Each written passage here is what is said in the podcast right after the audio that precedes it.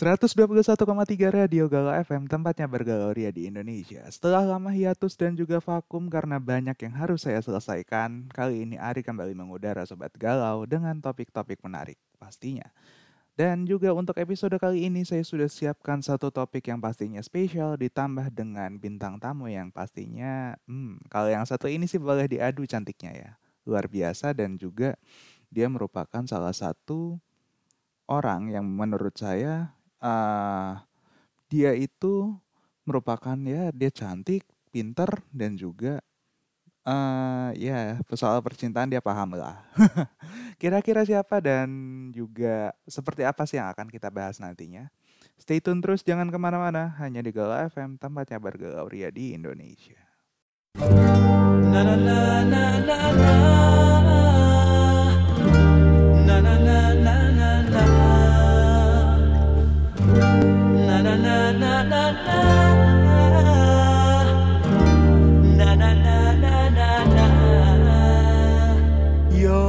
My everything.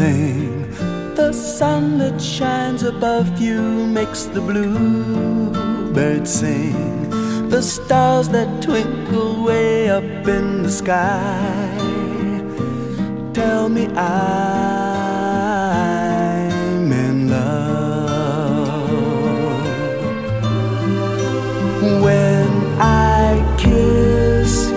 lips, I feel the rolling thunder to my fingertips. And all the while, my head is in a spin. Deep within.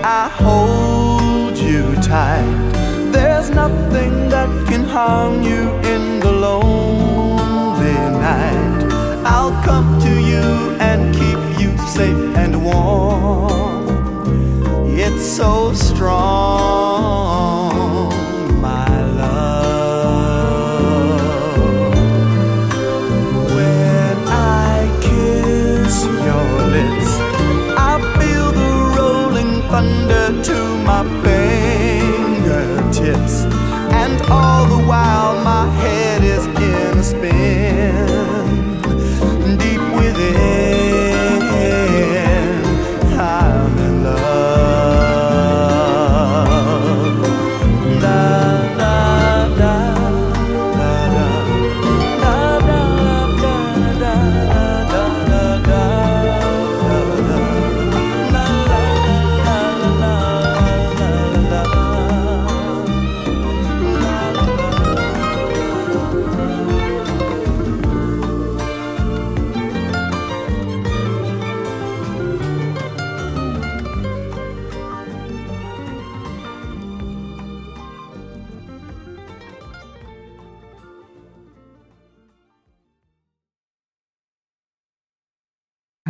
Galau FM kembali lagi mengudara Sobat Galau. Kali ini barengan sama Ari seperti biasa dan ada satu bintang tamu spesial di sini.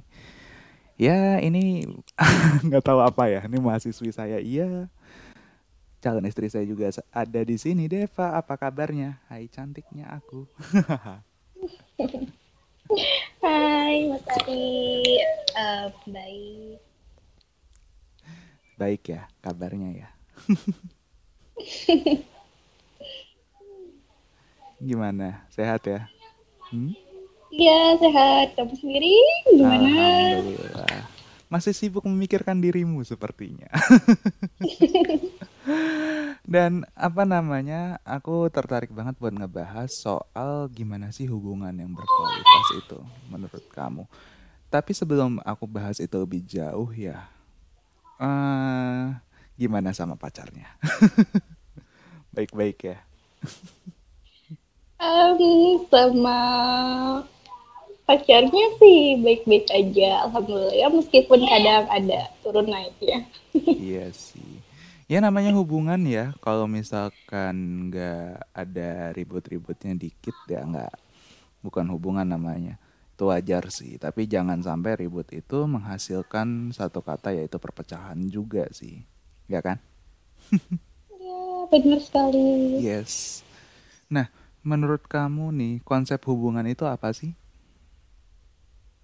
Konsep hubungan yang seperti apa? Ya maksudnya antara dua orang yang dia serius gitu untuk menjalin satu komitmen, untuk melangkah ke jenjang yang lebih serius gitu. Apakah eh, hubungan itu dapat diartikan sebagai ya em ya cuman relationship antara lu sama gua aja gitu misalkan atau lebih dari itu gitu. Oke. Jadi konsep hubungan itu tadi ditanyakan seperti apa? Kalau menurut aku pribadi, konsep hubungan itu ketika kita saling percaya dengan pasangannya satu sama lain. Jadi kepercayaan ya, intinya adalah kepercayaan ya. Bisa Iya, saling percaya dan saling support juga nggak sih? Iya, saling mendukung. Karena ke- ketika kita udah saling percaya tapi tanpa support dan dukungannya itu nggak akan berjalan dengan baik itu hubungan itu. Hmm. Nah, ngomongin soal support nih, eh, ini kan ya kita lepas lah ya di hubungan kita nih di luar karena memang lagi posisinya bukan seperti itu. Tapi yang pengen aku tahu adalah menurut kamu seberapa sih dukungan yang dikasih sama pasangan kamu saat ini? Apakah menurut kamu dia kurang mendukung kamu atau dia sudah cukup mendukung atau bagaimana? Kalau support dari pasangan, ya menurut aku pribadi dia sangat mendukung sekali untuk melakukan hal-hal yang positif dari diriku. Jadi dia dia dukung. Dia dukung 100% ya apa yang kamu lakukan ya gitu ya. Ya, dan lanjut lagi nih, kita berbicara soal konsep hubungan yang berkualitas nih. Menurut kamu hubungan yang berkualitas itu seperti apa sih? Hubungan yang berkualitas itu adalah ketika kita eh, menemani dan mensupport dia dari dari titik yang terendah. Karena gini, di luar sana mungkin eh, banyak orang yang berhubungan ketika dia sudah sukses dan mapan. Tapi kan kadangkala kehidupan ini ada naiknya dan ada turunnya. Pastinya begitu kan? Hmm, terus uh, jadi ya ketika kita saling sama-sama saling menemani dari titik terendah pasti juga dia akan uh, menemani kita dari titik tertinggi Iya, bener sih karena memang apa namanya ya harus bisa saling support lagi gitu ya dan juga apa namanya uh, hubungan yang berkualitas itu bisa saling support dan bisa saling melengkapi satu sama lain gitu.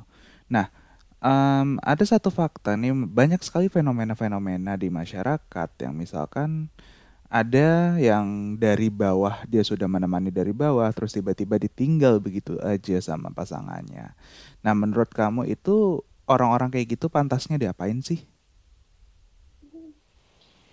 Kalau menurut aku sih ya, kalau orang seperti itu tidak pantas kita katakan dia adalah pasangan yang baik buat kita. Jadi gini, uh, ketika kita sudah menemani dia dari titik terendah tapi jatanya ketika dia ada di titik fase tertinggi tapi ditinggalkan itu berarti uh, uh, kita ditunjukkan kalau dia adalah bukan orang yang tepat buat kita gitu. Masih banyak yang lain yang tepat buat kita karena hmm uh, pasangan itu adalah menerima kekurangan dan kelebihannya masing-masing. Jadi apa pun itu uh, kita harus menemani dia dengan situasi apa pun, walaupun kita sudah ada di fase tertinggi seperti itu kurang lebih. Ya, jadi harus tetap apa namanya walaupun dia berada di titik tertinggi sekalipun um, jangan pernah dilepas ya. Dan bahkan juga menurut apa namanya menurut saya pribadi um, orang yang bisa menemani kita dari bawah sampai sekarang dalam artian sampai ke titik yang udah diraih saat ini sama sahabat galau juga itu jangan dilepas karena sesungguhnya kesetiaan itu mahal ya nggak sih Iya, benar sekali kesetiaan itu mahal. Tidak bisa dibayar dengan apa pun itu. Hmm, betul. Nah, tentunya soal hubungan juga ya. Um, itu tuh kan bisa menjurus ke area yang lebih serius. Pastinya setiap orang menjalin komitmen itu uh, bisa jauh lebih serius lagi ke depannya. Tujuannya adalah untuk melangkah ke jenjang pernikahan. Nah, menurut kamu nih, seberapa penting sih perencanaan dari pranikah sebelum nikah ya, kemudian pas eksekusi, pas akad itu berlangsung dan setelah pernikahan itu, seberapa penting perencanaannya? Uh, harus 100% sih kalau menurut aku. Jadi biar kan pernikahan itu adalah uh, satu satu kali seumur hidup. Jadi kita harus benar-benar mempersiapkan matang-matang perencanaan itu. Baik ketika kita uh, sebelum menikah harus seperti apa persiapannya dan setelah menikah nanti mau seperti apa itu harus lebih kita pikirkan matang-matang. Nah, tadi katanya harus dipikirkan secara matang-matang. Nah, untuk kamu sendiri nih, udah ada nggak sih rencana yang kamu susun sama pasangan kamu untuk saat ini ya? Karena kan memang belum menikah dan emang ada target untuk menuju ke sana. Kalau untuk perencanaan sama dengan pasangan ya tentu pasti sudah sudah ada beberapa yang kita pikirkan. Tapi eh, target itu kan uh, namanya juga target berarti kan kita uh, harus lebih matang lagi gitu ya persiapannya gitu. Kalau untuk target itu misalnya bisa membuka usaha dan lain-lain gitu. Untuk prepare-nya ya. Dan iya, apa namanya? Menurut kamu nih, kan pranikah itu kan juga penting ya. Seberapa siap sih kamu kalau menurut kamu pribadi ya? Sudah seberapa siap kamu untuk menuju jenjang yang lebih serius itu tadi? Um, kan kalau misalnya dari uh, seberapa siap mungkin 80% kali ya karena kan ya. belum terlalu ini juga ya maksudnya belum lebih dalam lagi itu. Hmm, iya sih betul dan juga nih apa namanya sebelum menurut kamu ya sebelum nikah tuh apa aja sih yang harus disiapin? Sebelum nikah apa saja yang harus disiapin? Pastinya tentunya um, konsep pernikahannya itu mau seperti apa. gitu. Terus um, nanti tinggalnya di mana setelah menikah? Apakah nanti tinggal bersama orang tua atau apa? Terus rencana pembagian dari segi uh, keuangan atau mengatur keuangan itu nanti seperti apa? Karena itu penting banget buat pasangan suami istri nanti gitu. Jadi uh, itu paling penting dan kepercayaan satu sama lain. Iya sih betul. Kepercayaan memang apa namanya hal yang paling utama dalam ini ya dalam menjalin relationship mau itu apa namanya masih dalam bentuk komitmen, let's say pacaran, tunangan, even pernikahan gitu ya. Nah kemudian nih untuk pasca menikah ya, uh, seberapa penting perencanaannya? menurut kamu? Pasca menikah seberapa penting perencanaannya? Hmm. Ya setelah menikah ya, berarti hmm. itu kita harus mempersiapkannya minimal 90% itu udah harus kita persiapkan. Hmm. 90%, yang 10 persennya di itu dong, di apa namanya ya disiapkan nanti ya. Jadi maksudnya ya. paling enggak se apa namanya sebagian besar sudah disiapkan ya. Begitu ya? Iya, benar sekali. Dan juga nih, apa namanya? Ya, kamu udah berapa lama sama pasangan kamu kemarin ya? Berapa lama sih? Alhamdulillah sudah berjalan dua bulan dan semoga seterusnya. Amin. ya dua bulan ya, bukan bukan waktu yang lama dalam artian masih masih baru ya. Tapi apa namanya dia udah berani apa yang udah dilakukan ke kamu gitu lah maksudnya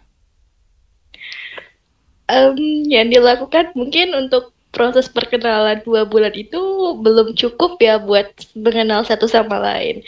Tapi proses yang kita lakukan itu progresnya sangat besar sekali. Maksudnya dalam artian um, kedekatan dari uh, orang tua saya pribadi dengan si calonnya tersebut itu sudah lumayan dekat juga. Jadi kalau menurut saya itu kan kalau dalam hubungan orang-orang itu biasanya enam bulan sekali, di satu tahun itu baru dikenalin ke keluarga. Tapi ini kita cuma dua bulan. Nah, Memang jadi, terkesan agak gimana uh, gitu ya? enggak sih, enggak terkesan agak gimana ya karena tiap orang punya apa namanya cara tersendiri untuk itu untuk hubungannya itu. Nah, saya jadi penasaran juga nih, apa sih yang membuat kamu memutuskan dalam waktu secepat itu uh, ngenalin pasangan sama orang tuamu? Um, awalnya saya juga uh, awalnya aku juga takut sih ya maksudnya dalam artian emang gak semua orang bisa di uh, di ACC sama sama orang tuaku cuman Ya, mungkin ini emang jalannya kali ya. Terus juga apa yang membuat saya yakin karena dari semua tindakan-tindakan dia yang dia lakukan selama ini gitu. Jadi bukan hanya sekedar omongan saja gitu, tapi um, perbuatannya gitu. Hmm, jadi kamu melihat apa namanya dia bisa membuktikan apa yang dia omongin gitu ya? Iya. Nah, menurut kamu nih, pasangan kamu yang sekarang tuh seperti apa sih orangnya? Dia itu uh, setiap orang kan emang punya kelebihan dan kekurangannya masing-masing. Yes. Kalau misalnya dari dari kekurangannya mungkin dia adalah laki-laki posisi posesif. Mm -hmm. Terus um, dia gampang gampang marah. Terus hmm. tapi dibalik itu semua uh, dia itu orang yang setia terus tanggung jawab. Ya menurut saya kayak gitu. Terus juga dia benar-benar menghargai seorang wanita gitu. Ya walaupun emang ada kekurangan ya tapi kan kalau dalam pasangan emang harus ad, harus nerima kekurangan pasangannya masing-masing dan kelebihannya. Iya betul uh, menurut kamu kekurangan dan kelebihannya dia tuh banyakan mana? Kurangnya atau lebihnya? Atau kurang lebihnya mohon dimaafkan. Ya. Kalau menurut aku itu dia itu uh, seimbang sih ya. Walaupun kadang bikin naik darah juga gitu. naik darah ya. Nah kemudian nih apa namanya ada nggak wish atau harapan yang kamu inginkan gitu setelah kamu sama pasangan kamu ini harapannya ke depan itu kamu pengennya dia seperti apa? Atau mungkin untuk hubungan kalian berdua gitu? Satu untuk pasanganku. Pesanku adalah hmm, jangan gampang marah terus um, jangan terlalu posesif dan lain-lain. Terus yeah. juga harapanku pada hubungan ini adalah kita bisa uh, menjenjang dan dalam ikatan yang serius dalam artian ya bukan hanya sekedar ya pacaran dan lain-lain aja tapi itu uh, meresmikan hubungan kita berdua. Iya. Nah, balik lagi ke topik nih tentang apa namanya hubungan yang berkualitas dan seberapa penting perencanaan pra dan pasca menikah ya.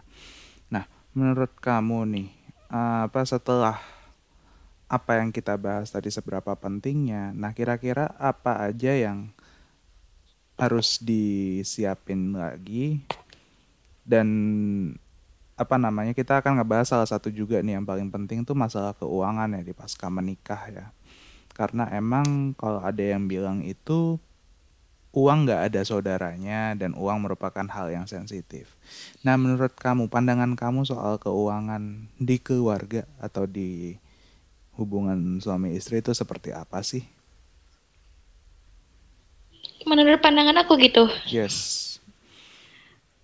Kalau menurut pandangan aku untuk mengatur keuangan seperti itu ya mungkin uh, akan di akan ditabungkan misalnya kalau misalnya keperluan per bulan itu harus berapa dengan gaji yang si suami itu. Terus nanti uh, 10% atau 5 persennya itu kita tabungkan ya misalnya taruhlah dia itu 5 juta per bulan. Terus yang 3 jutanya itu kita pakai buat kebutuhan sehari-hari dan 2 jutanya atau misalkan satu jutanya kita tabungkan karena kenapa? Karena kan kehidupan itu ada naik turunnya yang seperti aku katakan tadi ya.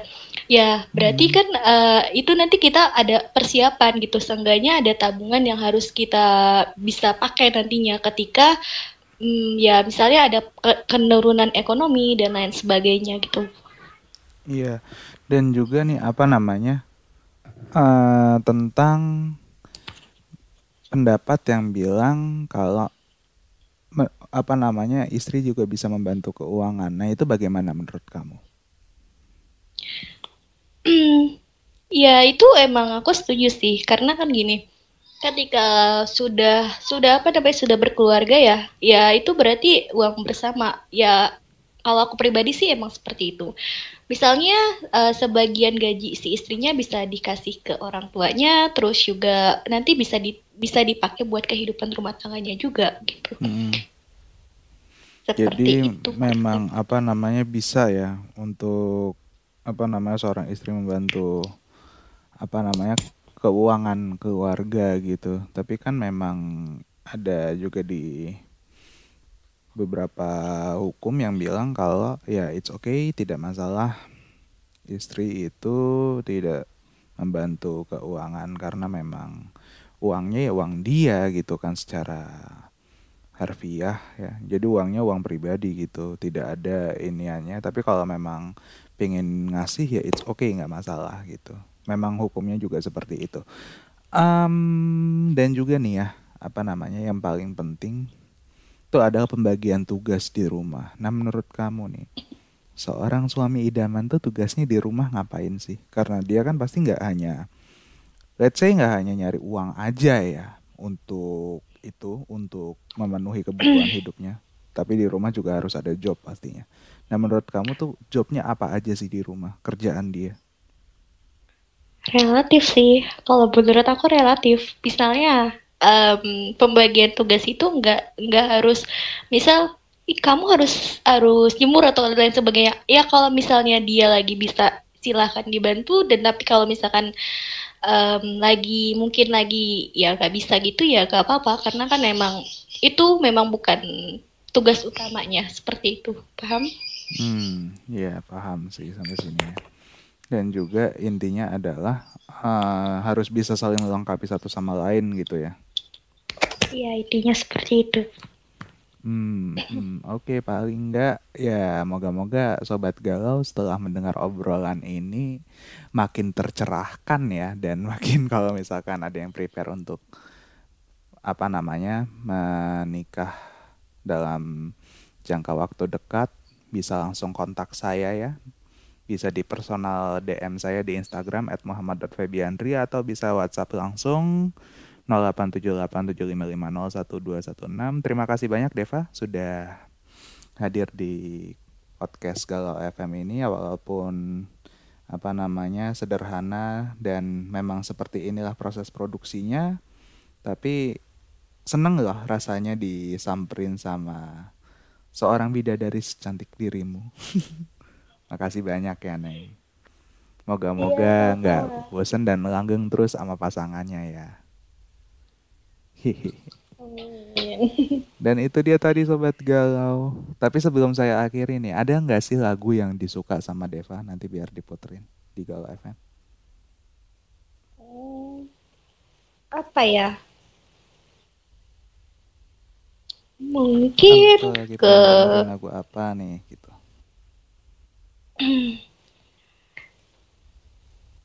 apa yang pengen didengar uh. lagunya gitu? Bisa di ini nanti saya putarkan di Galau FM uh, mungkin menua bersama kali ya menua karena bersama yang... by Rizky Febian. Ya siap. Nanti kita akan putarkan. Dan terima kasih banyak sobat galau yang sudah mendengarkan. Semoga obrolan ini bisa memberikan pencerahan dan juga konten-kontennya bisa memberikan benefit yang baik buat sobat galau semuanya. Sebuah lagu terakhir sebagai penutupan untuk episode kali ini.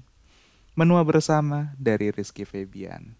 Dan saya Ari pamit undur suara. Stay healthy and stay positive everyone. Have a great day and have a great night. See ya.